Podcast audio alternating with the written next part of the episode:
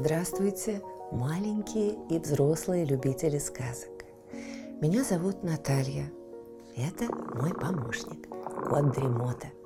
Мы читаем вам сказки, а вы слушаете и засыпаете. Пишите в комментариях названия сказок, которые вы хотели бы услышать. Подписывайтесь на нас в соцсетях, ставьте лайк, жмите на колокольчик и устраивайтесь поудобнее. Сказка начинается. Ганс Христиан Андерсен. Оле Лукойе. Никто на свете не знает столько историй, сколько Оле Лукойе. Вот мастер рассказывать-то. Вечером, когда дети смирно сидят за столом или на своих скамеечках, является Оле Лукойе. В одних чулках он поднимается тихонько по лестнице, потом осторожно притворит дверь, неслышно шагнет в комнату и слегка прыснет детям в глаза сладким молоком. Веки у детей начинают слипаться, и они уже не могут разглядеть Оле, а он подкрадывается к ним сзади и начинает легонько дуть им в затылок. Подует, и головки у них сейчас отяжелеют. Это совсем не больно. У Оле Лукойе нет ведь злого умысла. Он хочет только, чтобы дети угомонились, а для этого их непременно надо уложить в постель.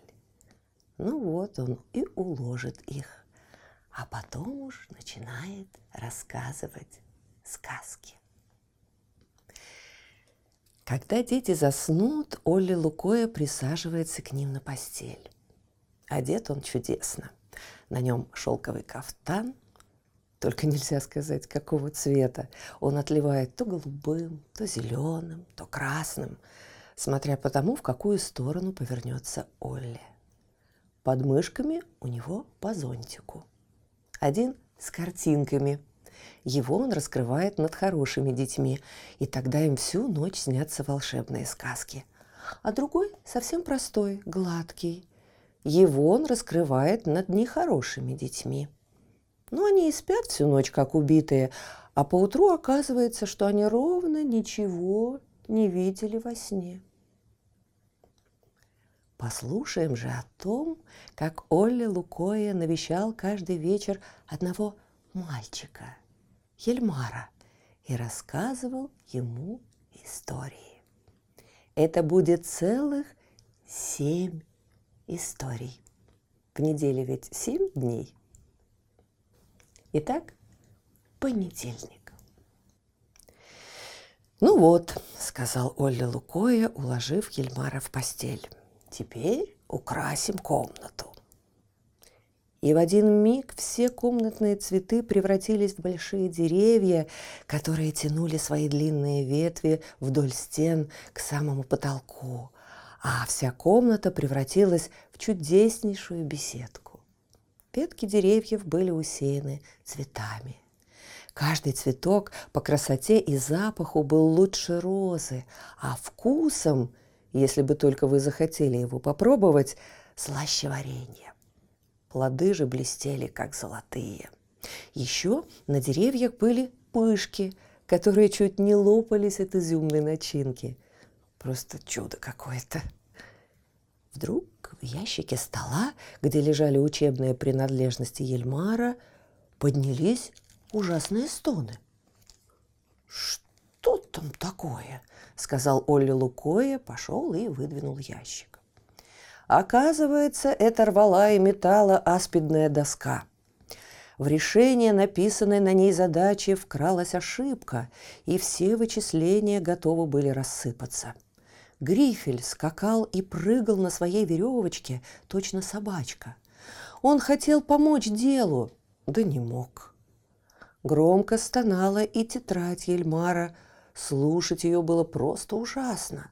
На каждой странице стояли большие буквы, а с ними рядом маленькие, и так целым столбцом одна над другой. Это была пропись. Сбоку же шли другие, воображавшие, что держатся так же твердо. Их писал Ельмар, и они, казалось, спотыкались об линейки, на которых должны были стоять. «Вот как надо держаться», — говорила пропись. «Вот так, с легким наклоном вправо».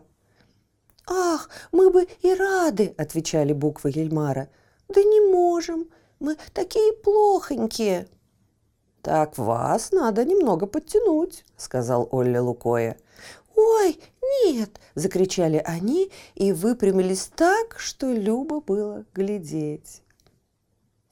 «Ну, теперь нам не до истории», – сказал Оле Лукойе. «Будем-ка упражняться. Раз-два, раз-два».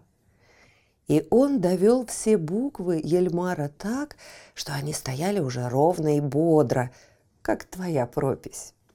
Но утром, когда Оле Лукойе ушел и Ельмар проснулся, они выглядели такими же жалкими, как прежде. Вторник.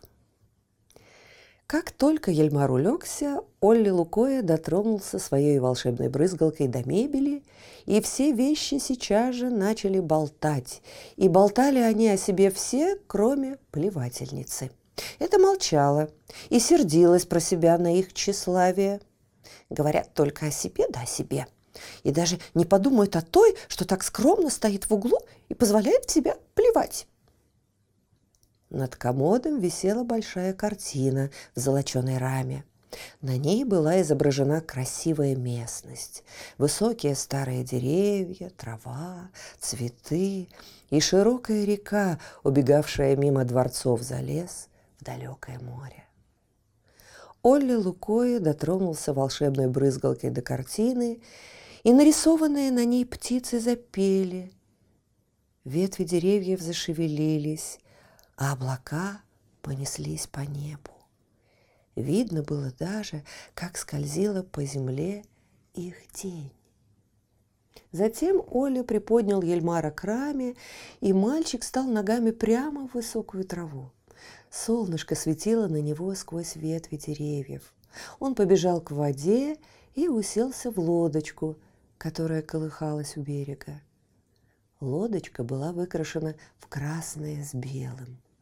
Паруса блестели, как серебряные, и шесть лебедей с золотыми коронами на шеях и сияющими голубыми звездами на головах повлекли лодочку вдоль зеленых лесов, где деревья рассказывали о разбойниках и ведьмах, а цветы – о прелестных маленьких эльфах и о том, что они слышали от бабочек. Чудеснейшие рыбы с серебристой и золотистой чешуей плыли за лодкой, ныряли и плескали в воде хвостами. Красные, голубые, большие и маленькие птицы летели за Ельмаром двумя длинными вереницами. Комары танцевали, а майские жуки гудели. Жу, жу. Всем хотелось провожать Ельмара, и у каждого была для него наготове история. Да, вот это было плавание. Леса то густели и темнели, то становились похожими на прекрасные сады, озаренные солнцем и усеянные цветами.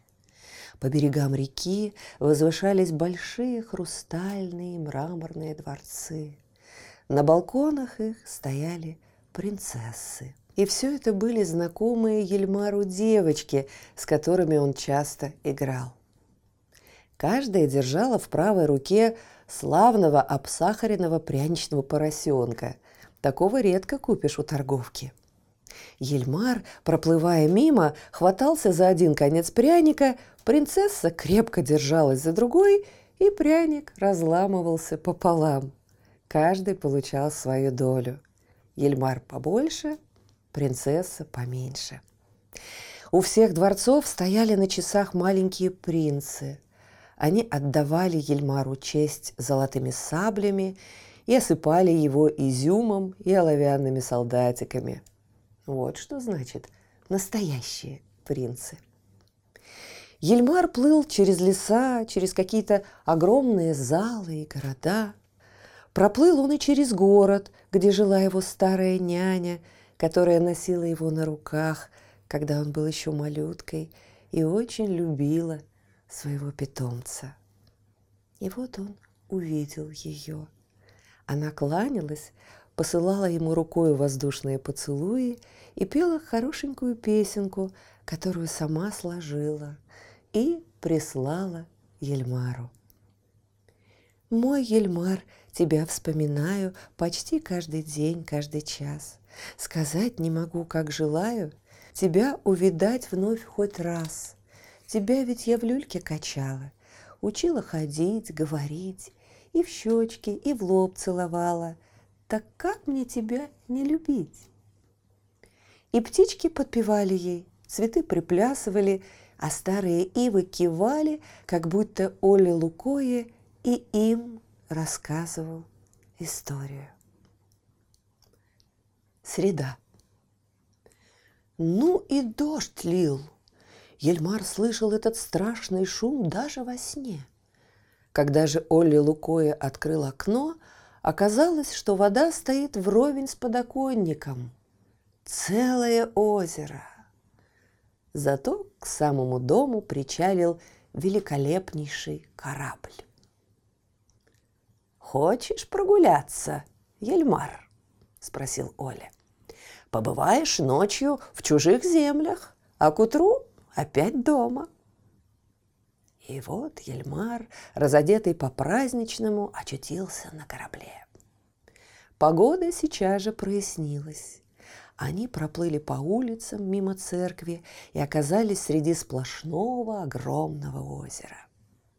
Наконец они уплыли так далеко, что земля совсем скрылась из глаз. По поднебесью неслась стая аистов.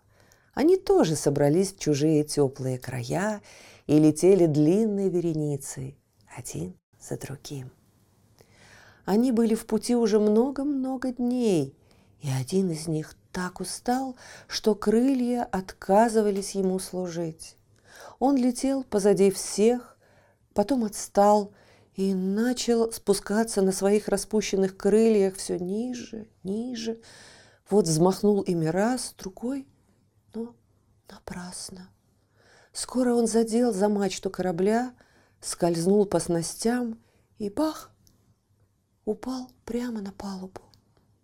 Юнга подхватил его и посадил в птичник курам, уткам и индейкам. Бедняга аист стоял и уныло озирался кругом. «Ишь, какой!» – сказали куры. А индийский петух надулся и спросил у аиста, кто он таков. Утки же пятились, подталкивая друг друга крыльями, и крякали: «Дурак! Дурак!»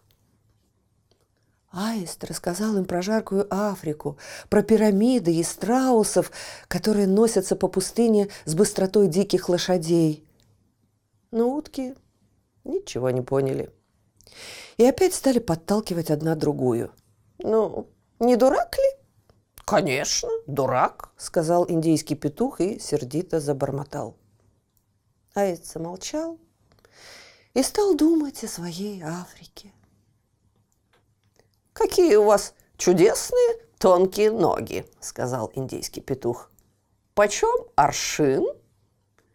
«Кряк, кряк, кряк», – закрякали смешливые утки, но аист как будто и не слыхал. «Могли бы и вы посмеяться с нами», – сказал аисту индийский петух.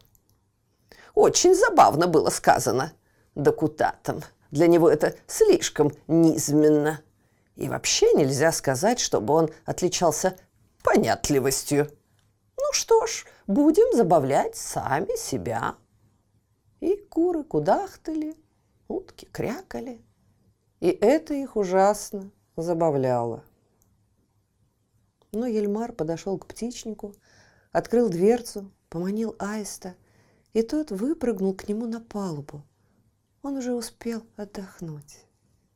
Аист как будто поклонился Ельмару в знак благодарности, взмахнул широкими крыльями и полетел в теплые края.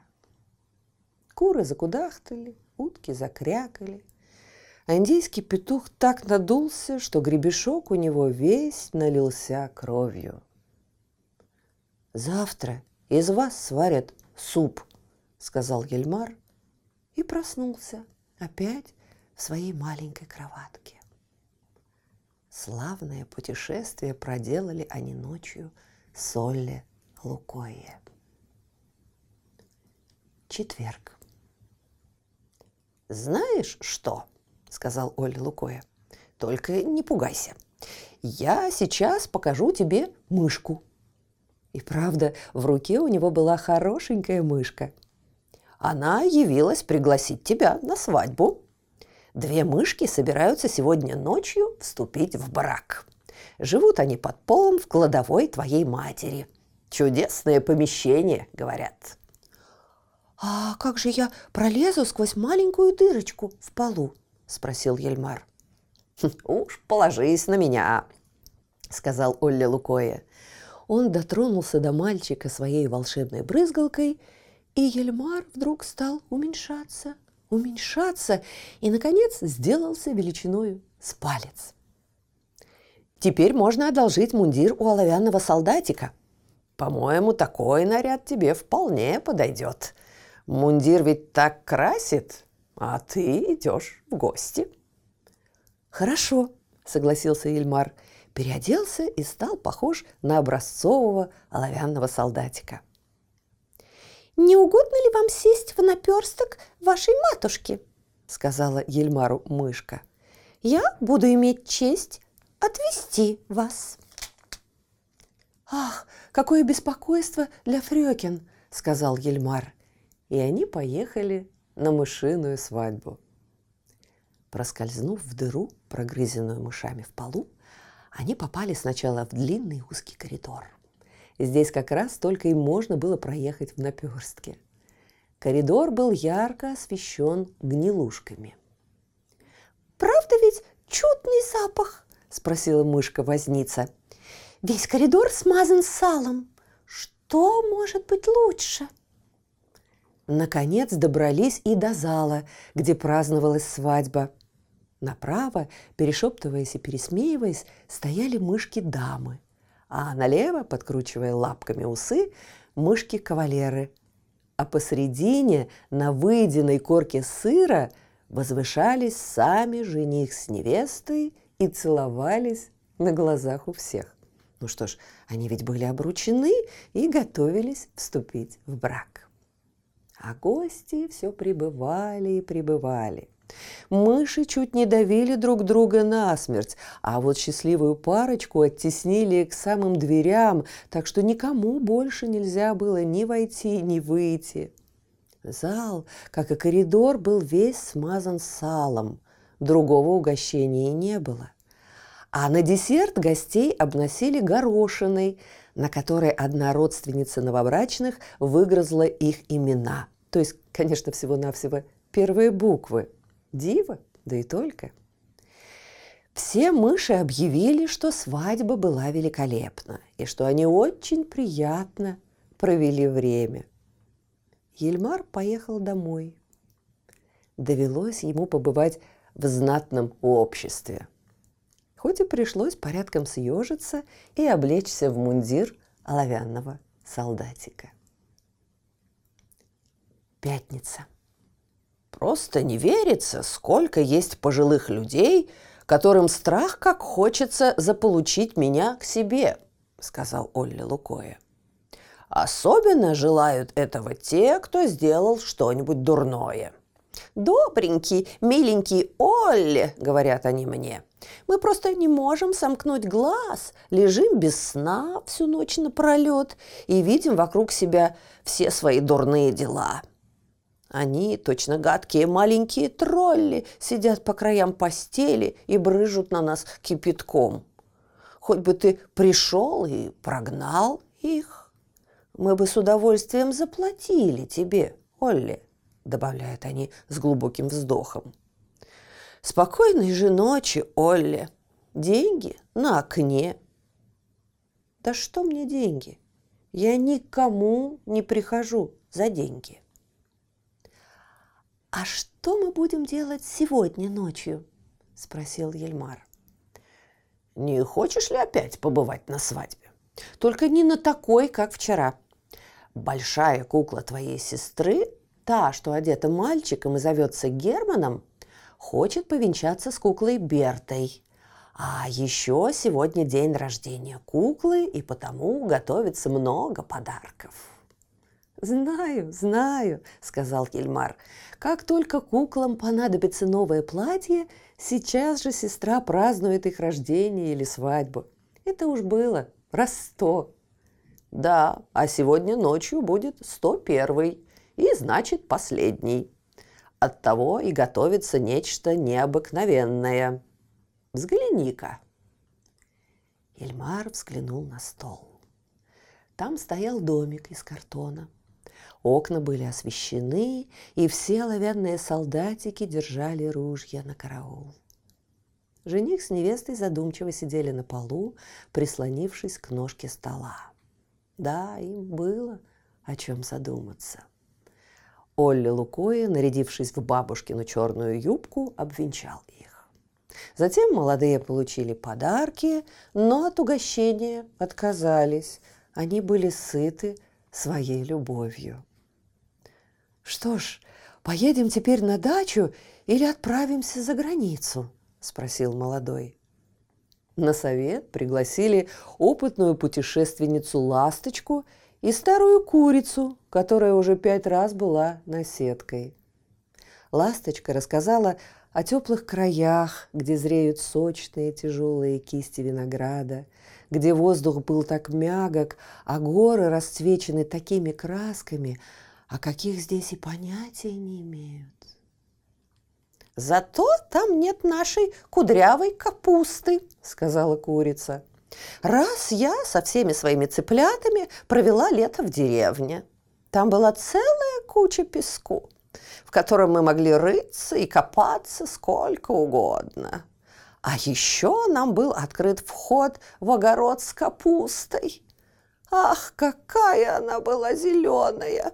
Не знаю, ну что может быть красивее?» «Да, ведь кочаны похожи, как две капли воды», – сказала Ласточка. «К тому же здесь так часто бывает дурная погода». «Ну, к этому можно привыкнуть», – сказала курица. «А какой тут холод? Того и гляди, замерзнешь. Ужасно холодно». «То-то и хорошо для капусты», – сказала курица. «Да в конце концов и у нас бывает тепло. Ведь четыре года тому назад лето стояло у нас целых пять недель. Да какая жарища-то была! Все задыхались. Кстати сказать, у нас нет ядовитых тварей, как у вас там. Нет и разбойников. Надо быть отщепенцем, чтобы не находить нашу страну самой лучшей в мире. Такой недостоин и жить в ней». Тут курица заплакала. «Я ведь тоже путешествовала. Как же? Целых двенадцать миль проехала в бочонке, и никакого удовольствия нет в путешествии». «Да, курица особо вполне достойная», – сказала кукла Берта. «Мне тоже вовсе не нравится ездить по горам, то вверх, то вниз. Нет, мы переедем на дачу в деревню, где есть песочная куча, и будем гулять в огороде с капустой». На том и порешили. Суббота. «А сегодня будешь рассказывать?» – спросил Ельмар, как только Оле Лукойе уложил его в постель. «Сегодня некогда», – ответил Оле и раскрыл над мальчиком свой красивый зонтик. «Погляди-ка вот на этих китайцев». Зонтик был похож на большую китайскую чашу, расписанную голубыми деревьями и узенькими мостиками, на которых стояли маленькие китайцы и кивали головами. «Сегодня надо будет принарядить к завтрашнему дню весь мир», – продолжал Оле. «Завтра ведь праздник, воскресенье. Мне надо пойти на колокольню, посмотреть, вычистили ли церковные карлики все колокола, не то они плохо будут звонить завтра. Потом надо в поле посмотреть, смел ли ветер пыль с травы и листьев. Самая же трудная работа еще впереди. Надо снять с неба и перечистить все звезды. Я собираю их в свой передник, но приходится ведь нумеровать каждую звезду и каждую дырочку, где она сидела, чтобы потом каждую поставить на свое место. Иначе они не будут держаться и посыплются с неба одна за другой. «Послушайте-ка вы, господин Оле Лукойе», — сказал вдруг висевший на стене старый портрет. «Я прадедушка Ельмара и очень вам признателен за то, что вы рассказываете мальчику сказки. Но вы не должны извращать его понятий. Звезды нельзя снимать с неба и чистить. Звезды – такие же небесные тела, как наша Земля. Тем-то они и хороши». «Спасибо тебе, прадедушка», – отвечал Оле Лукойе. «Спасибо.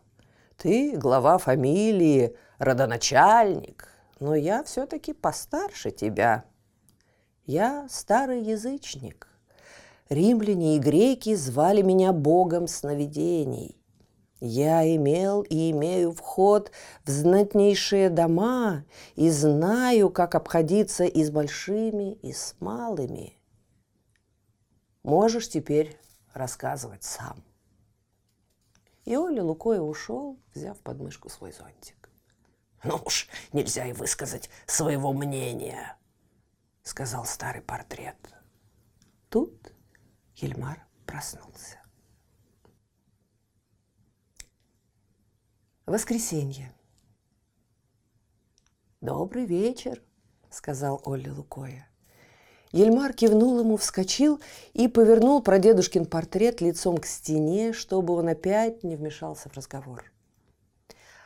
«А теперь ты расскажи мне историю про пять зеленых горошин, родившихся в одном стручке, про петушиную ногу, которая ухаживала за куриной ногой, и про штопольную иглу, что воображала себя швейной иголкой».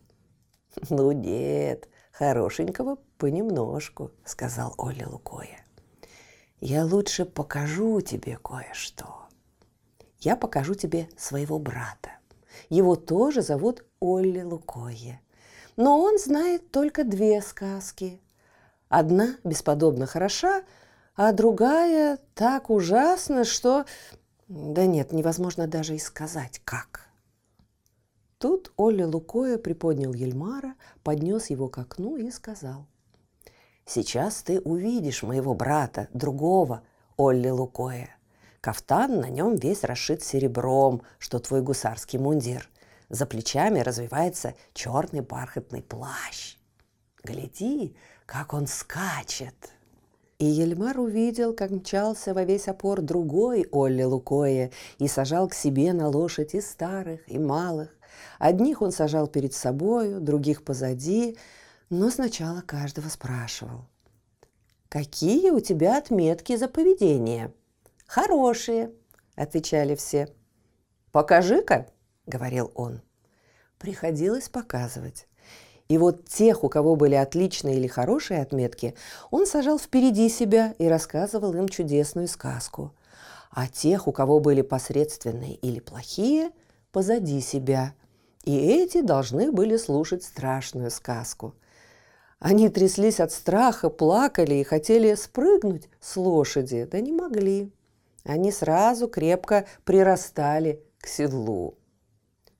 «А я ничуть не боюсь», — сказал Ельмар. «Да и нечего бояться», — сказал Оле. «Смотри только, чтобы у тебя всегда были хорошие отметки». «Вот это поучительно», — пробормотал прадедушкин портрет.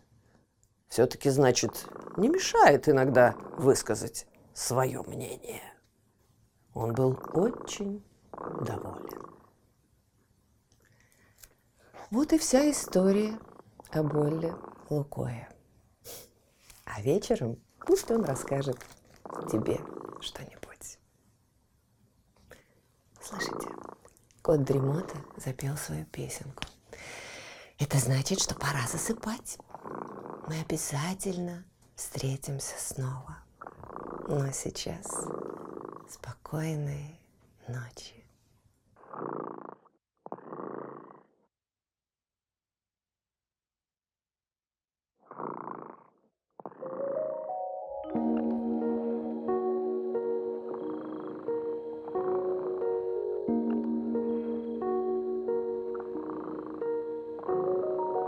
Кот Дремота сладко спит,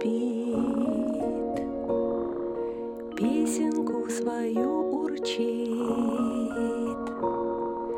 Только ты не подпевай, тихо-тихо засыпай, чтобы полететь вдаль за облака. Нужно крепко спать.